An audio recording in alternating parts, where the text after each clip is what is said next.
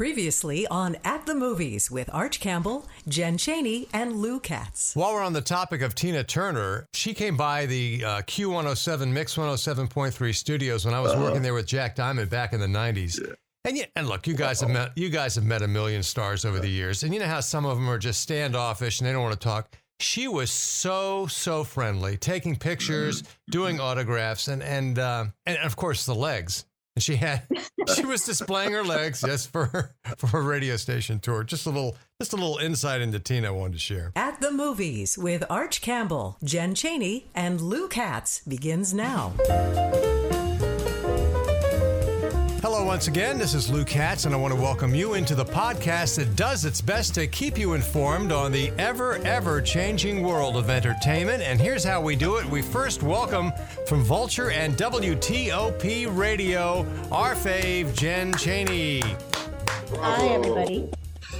And this week's guest critic, a regular here on the podcast, the president of the Washington Area Film Critics and head of Lakefront Film Festival. You know him, you love him. Let's hear it for Tim Gordon. Mr. President. And stuck right in the middle, our longtime entertainment reporter, Arch Campbell. And here we are, and uh, it's another week and many things to talk about. And I think let's start with uh, what are we recommending this week? Jen Chaney, what's up? Oh boy.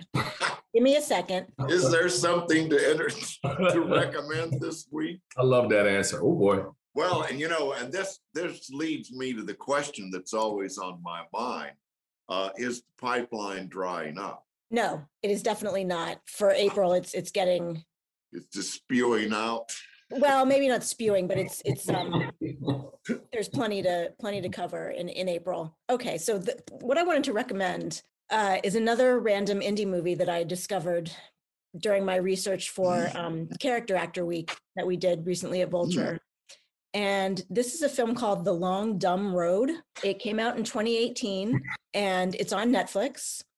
And it's a road trip movie, but it stars Jason Mantzoukas as this just random guy who helps out a, a kid who's dr- driving to LA to um, start art school. And his character is very much like the characters Jason Mantzoukas often plays, which is he's, he's a wild card. He seems kind of crazy, but then he seems kind of cool. But then you're like, oh, I don't know what's going on with this guy. Um, I'm not doing it justice really, but he's really great in it. And I found it really entertaining. Uh, and like I said, it's on Netflix, so very easily accessible. Uh, it's called The Long Dumb Road. Wow, I love that. And uh, Tim Gordon, we always love when you're uh, on the program. What are you recommending? Uh, I'm doing a throwback. Um, uh, last week, uh, we remember, I, or Art, you might remember, Bertrand Tavernier uh, passed away. And this week, hold on one second, I think that's me. So I will just do that. Last week, so he passed away. And this week, uh, starting at the end of the week, will be April. So April is going to be Jazz Appreciation Month, and I'm doing a huge show on the top five jazz movies of all time. And my number one film is the one I'm going to recommend. It's called Round Midnight from 1986, directed by Tob. Tob I'm not sure if I'm mispronouncing his name. Tavernier, Bertrand Tavernier. Uh, and the film stars Dexter Gordon. Uh, has appearances with Martin Scorsese from 1986. So that's the movie that I'm recommending. And I think it's on streaming services. I would try Amazon Prime first.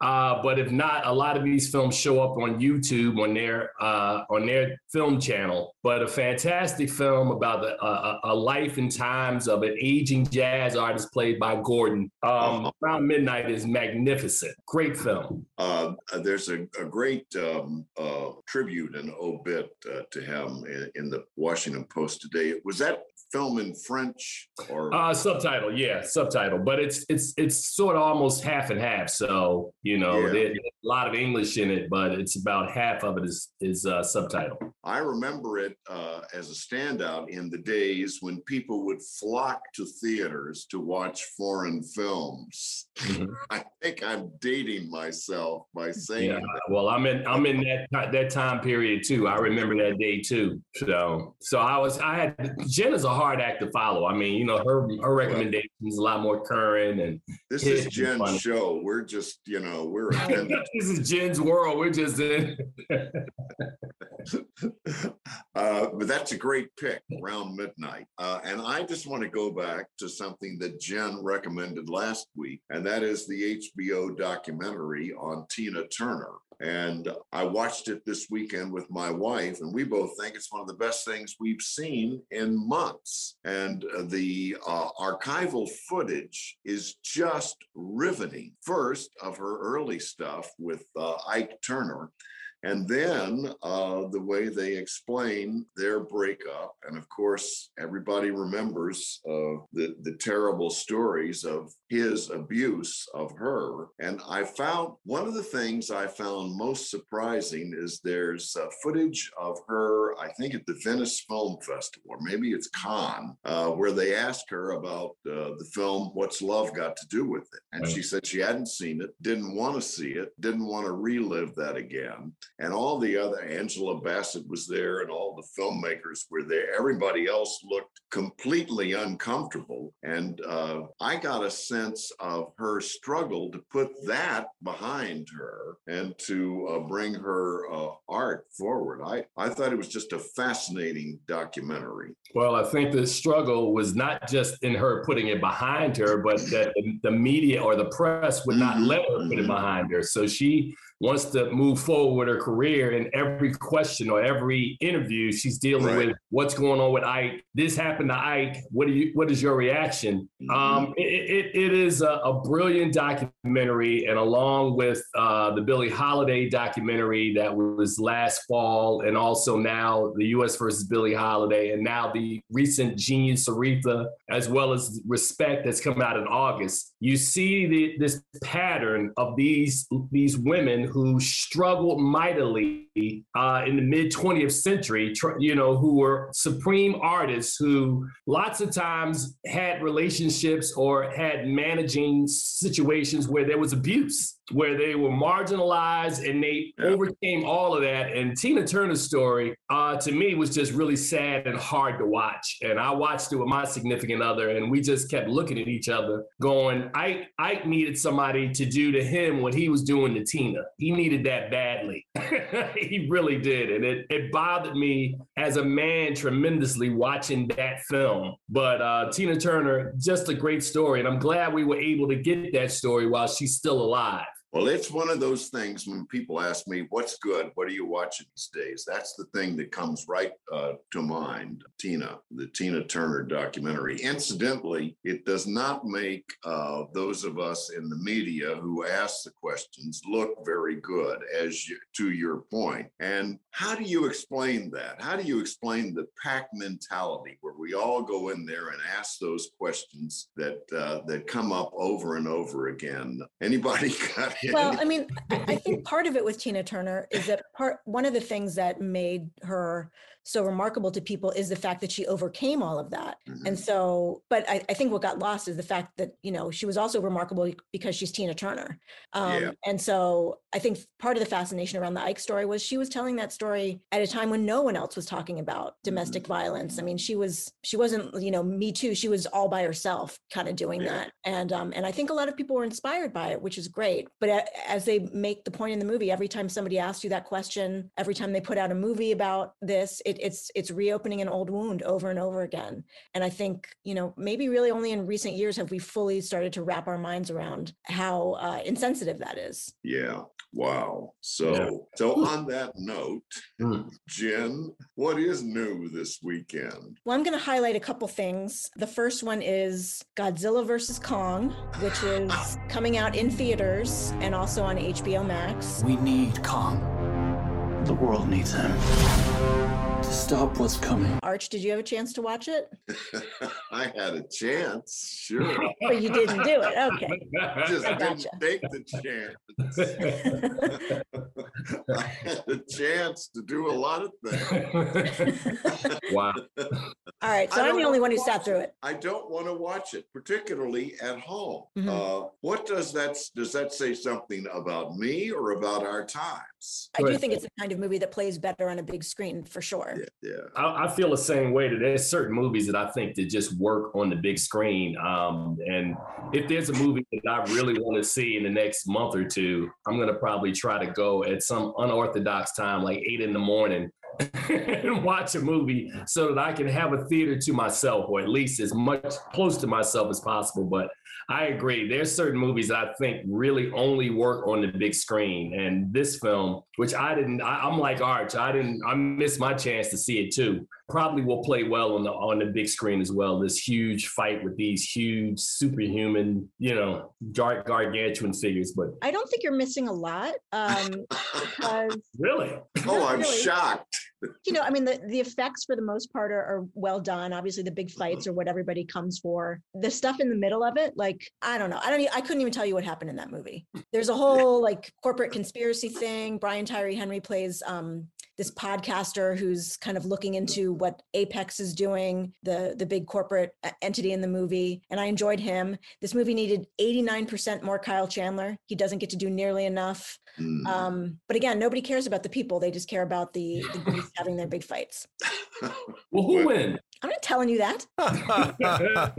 so you you gonna force Arch and I to watch a movie to In a find way, don't we all win? okay. okay. Um, will we ever get box office figures for Godzilla versus Kong or? uh, Oh yeah.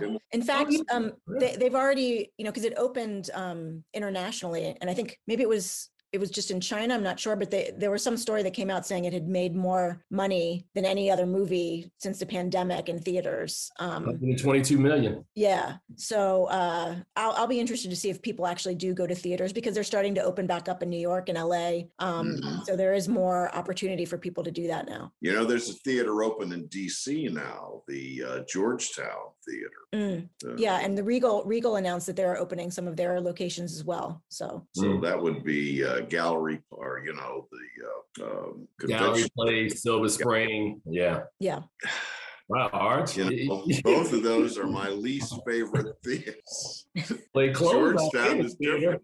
Georgetown is difficult to get to, and uh, you got to pay fifteen bucks to park unless you're uh, you want to jockey around with a parking meter. And uh, Gallery Place, you go to on the subway, and I don't know if I'm ready to get to on the subway yet. Yeah. Well, guess what? You can stay home and watch movies at home.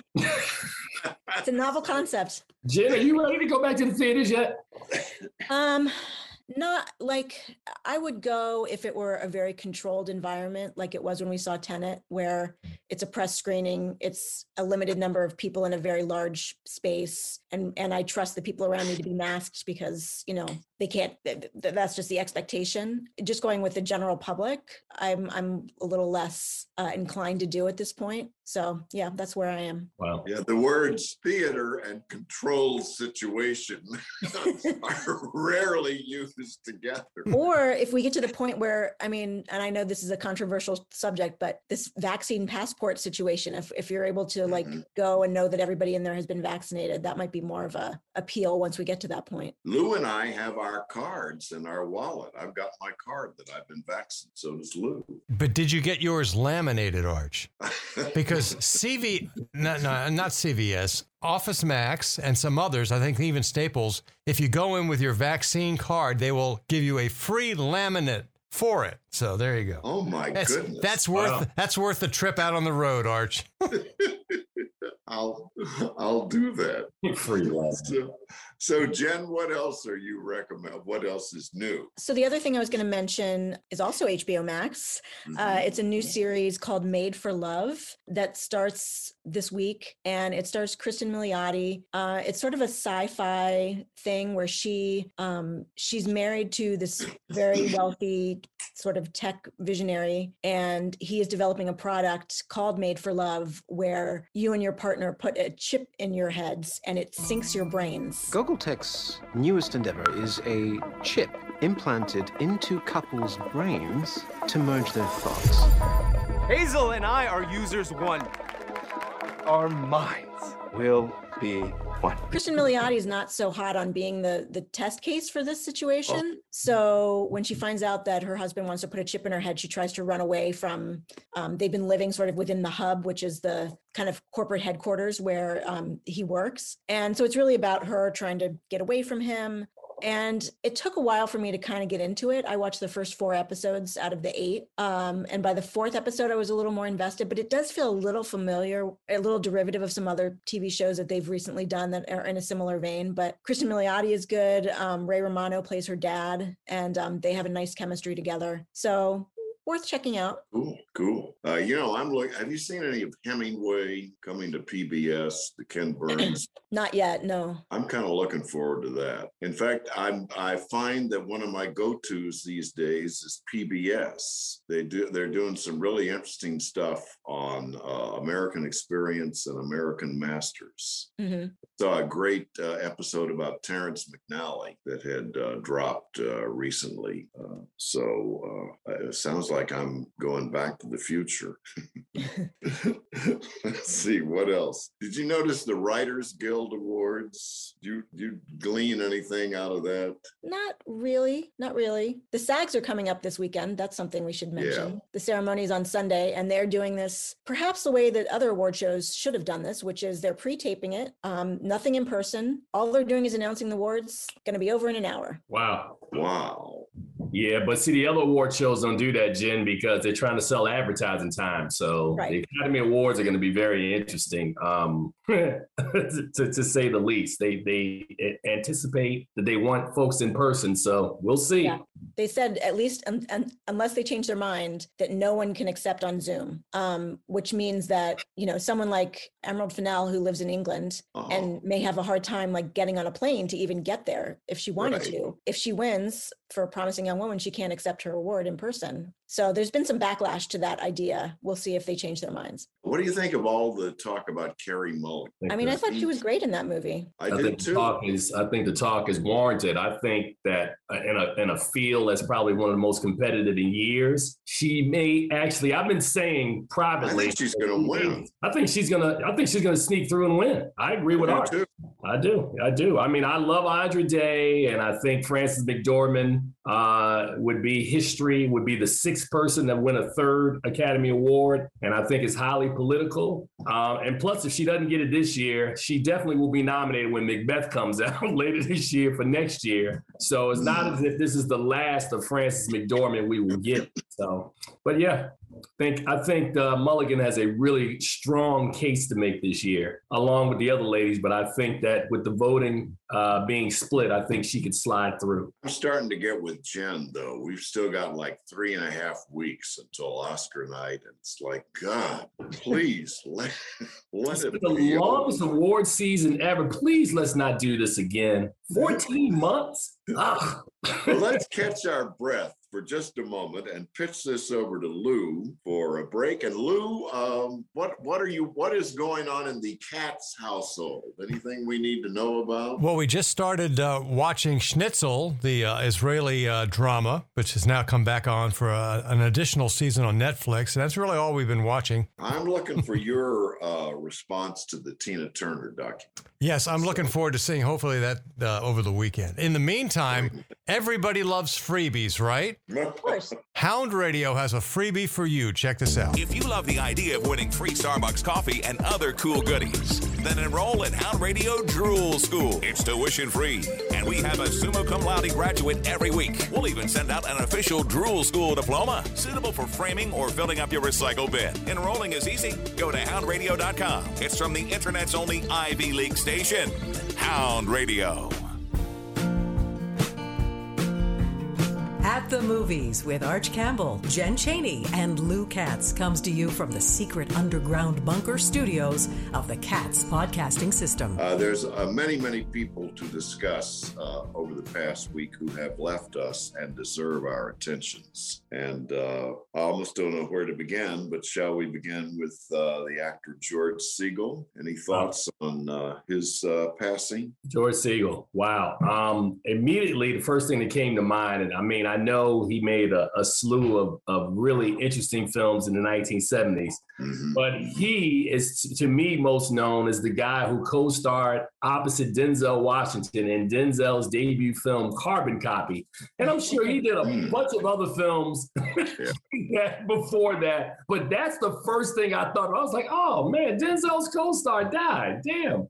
but, but George Segal had an amazing career. I mean, I'm being funny when I said that he did some interesting films. He did some really strong films in the 70s. Um, wonderful. He's from my era growing up I, because I'm so elderly now.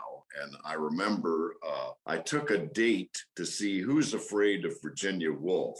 Oh, good and, uh, choice. Uh, the date and I uh, uh, uh, very much disagreed. She said it was the most horrible movie she'd ever seen. And of course, I loved it. And uh, George Segal, that was kind of his introduction to the world. Kept your body?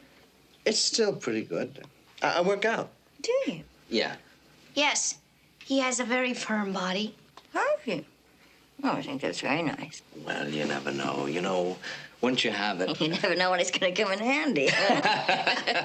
the string of films he made in the 70s were really that kind of grown up, uh, interesting film. Uh, there was one that he made, Blume in Love, about a guy desperately trying to win his wife back. Hmm. And uh, his film, A Touch of Class, played in a theater in Dallas for over a year uh, at a time when uh, when films did that. And then you know he went on to have a, a long and fruitful uh, career in sitcom television. But I will always remember him as uh, the really cool grown up guy in the really cool grown up movies. Jim, I don't I don't have anything on George Segal. Before your time, I thought maybe you liked his TV work though. Yeah, I, we, we can just go to the next. You said you said it right. he's that was good. Replaced, he's been replaced by Ray Romano as the dad. Uh, and any thoughts on Jessica Walters? Oh my God! Who starred in uh, Clint Eastwood's riveting uh, play "Misty" for me, and then went on to uh, many other things. You're not jumping me, Buster Blue Eyes. Get off my back, Evelyn. Get off your back. That's where you've been keeping me, isn't it? You're nothing! You're not even good in bed! I was very upset when I found out that she passed away. She did many, many, many roles over her career, but she will forever be Lucille Bluth, the matriarch on Arrested Development, one of the great TV characters, honestly, of all time. Um, not that you judge performances based on how many memes they generate, but you can't go a day on Twitter without somebody posting a GIF or an image of Lucille Bluth rolling her eyes or, you know, any of the many wonderful moments she had in that show, eh, which is a murderer's row of great comic actors. And somehow, like, she's the one who has kind of become the, the favorite character out of all of them so I was really sad to to hear that she passed away. It was sudden. I mean, she was what like 80 or 81, but they yeah. I didn't never saw like a particular cause of death. It just said she died in her sleep, and I, I had no idea that she was ill. I mean, she'd still been working quite a bit. So well, you know, I you know you loved her on Arrested Development. I watched Archer and right. Mallory Archer, man, my God. So it was funny because uh, immediately the, the all of the cast members of Archer all came on and gave their tributes to her. I mean, Jessica Walter just just an amazing,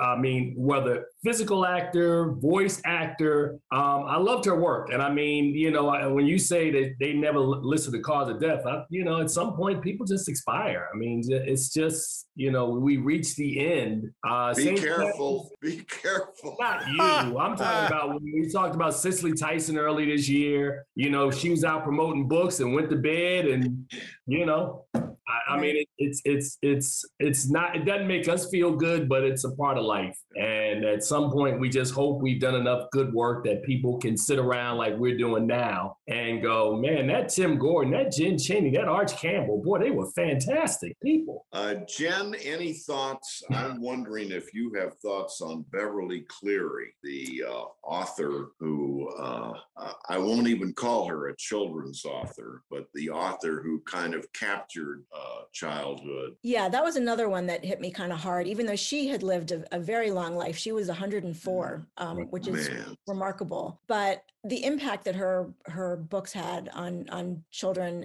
is just Did any of those make it to the movies? Yeah, they made some movies um, based on Ra- Ramona, the Ramona books, which were the ones that I, I mean, I read almost all of her books, but the Ramona ones I think really stuck with people. And what was striking to me after it was announced that she had died is that it seemed like practically everyone in my Twitter timeline was posting about a moment from one of the Ramona books. And every single moment that they were posting was different. And every single one of them was so vivid. It was as if these things had happened to us because we remembered them so clearly. You know, Ramona thinking that the Star Spangled Banner, they, they sing about the Donzer Lee light, um, that there's an actual Donzer Lee light.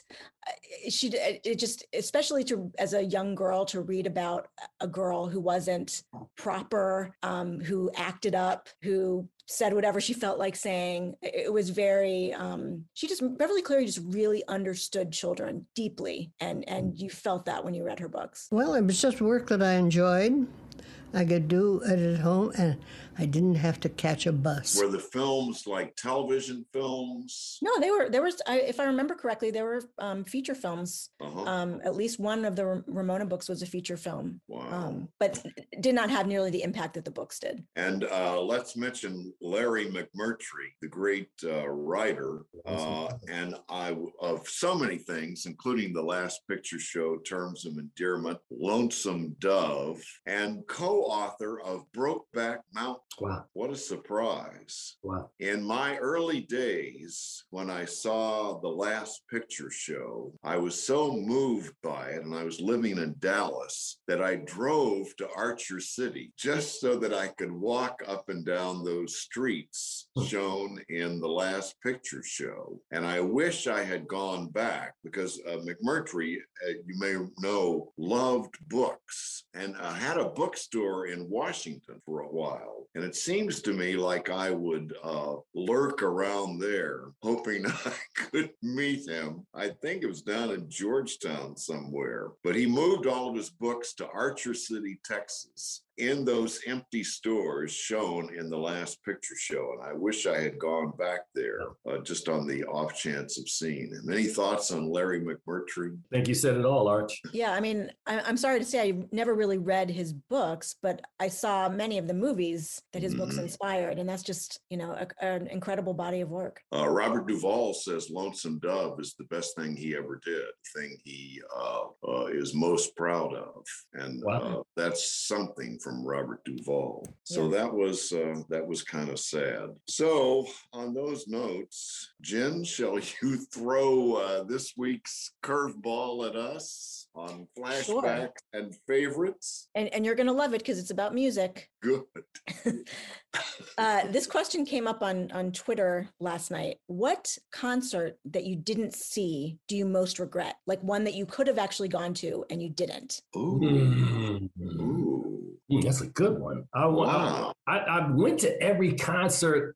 I, I, all the ones that I wanted to go to, they're ones that I wish I could have gone to, but I don't know of any I missed Well, you can over do the wish, year. You can do ones you wish you could have gone to. God, man, there, there's so many that I wish I could have gone to. Like I, I'm, I, I've never seen Sade in concert. Um, I was too young to have seen Bob Marley in concert. I never saw Michael Jackson in concert, despite the fact that I saw Prince in concert six times. I was never a huge Michael Jackson fan, so I never had the. I'm trying to think. Hmm, I don't. That's a good question. Hmm, Arch, I, I- let me think about it some more. Arch. Well, after seeing the Tina Turner documentary, of course, I wish I had seen her in concert. Mhm. Uh, and the, the concert footage in that documentary um, makes me wish I had gone because I would would never dream of standing in a crowd like that now. Right. But I, I- I think it would have been great to see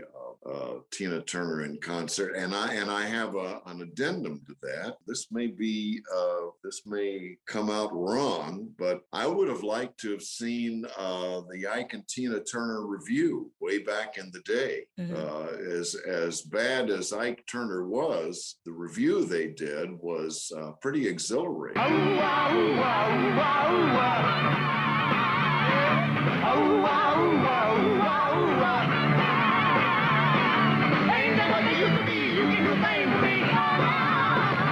think music, all our taste are a little different. Tina Turner, despite the fact that she's an amazing entertainer for, for me, just didn't have enough songs that would make me sit there. Let's say, uh, Jen, what is an average concert? About 90 minutes? Two hours? Two hours, yeah. Yeah, I, I couldn't sit through two hours of Tina Turner. Because she would sing. Rude. She would The sing about rudeness, the 20. gall. She would sing about 20 minutes of songs that I liked, and then the rest of those songs I'd be like, you, you- don't have enough material. I need to, when I'm going to see somebody in concert, I have to like a lot of your music in order for me to sit there or invest myself in, in watching you. So, so what what is your what's the concerts you missed? You wish you had gone to? I mean, Michael I'm trying to Jackson. think. I, yeah, well, Michael Jackson. I would have liked to have seen Michael Jackson just to have seen the show. I'm not the biggest fan of Michael Jackson, um, so that would have been one. Um, like I said, I was too young for Bob Marley. He died when I was still in high school, but I would have loved to gone to that show. Um, but everybody else, for the most part, other than Sade, I think I've seen most of the people that I really wanted to see in concert. Lou, you must have gone to a zillion concerts uh, in your radio years. Well, I'll tell you one I never made the Rolling Stones.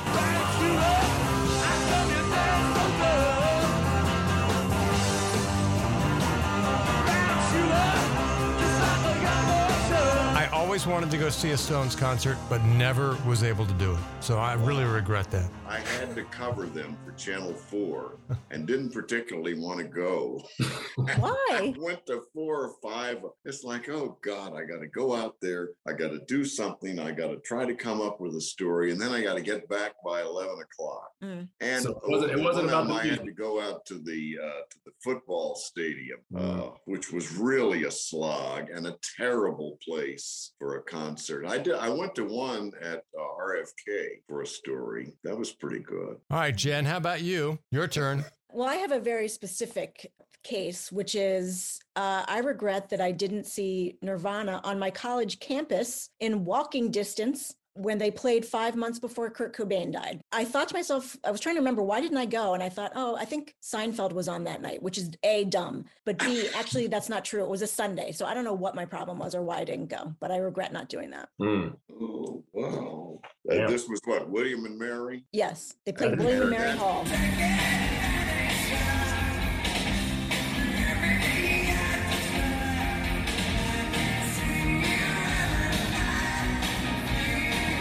Don't think of uh, Nirvana and William and Mary together. Why not? I just, you know, I don't. I, just, I don't. I Louis. don't know what that means, but okay. So, Screen Actors Guild this week. That should be an interesting uh, tip-off for the Oscars. Uh, Lou, will you wrap us up? Well, I found some interesting footage, thank God for the internet, of George Segal performing on a banjo on the old The Late Late Late Show with Tom Snyder. Remember anybody re- would remember that on NBC? Yeah. And I had no idea that George was uh, so good on a banjo. So we're going to wrap up this week's episode with that. Enjoy it, and uh, hopefully we'll have a chance to catch uh, up again next week right here. Uh, we were strolling out one evening by the silvery moon. You could hear somebody singing a familiar tune. We stopped a while to listen. Not a word we wanted to miss. And it was just somebody serenading, and it sounded something like this. So won't you come along, Randy? There's a minister handy, and the show will be dandy. If you let him make a fee of a dollar or two now, won't you?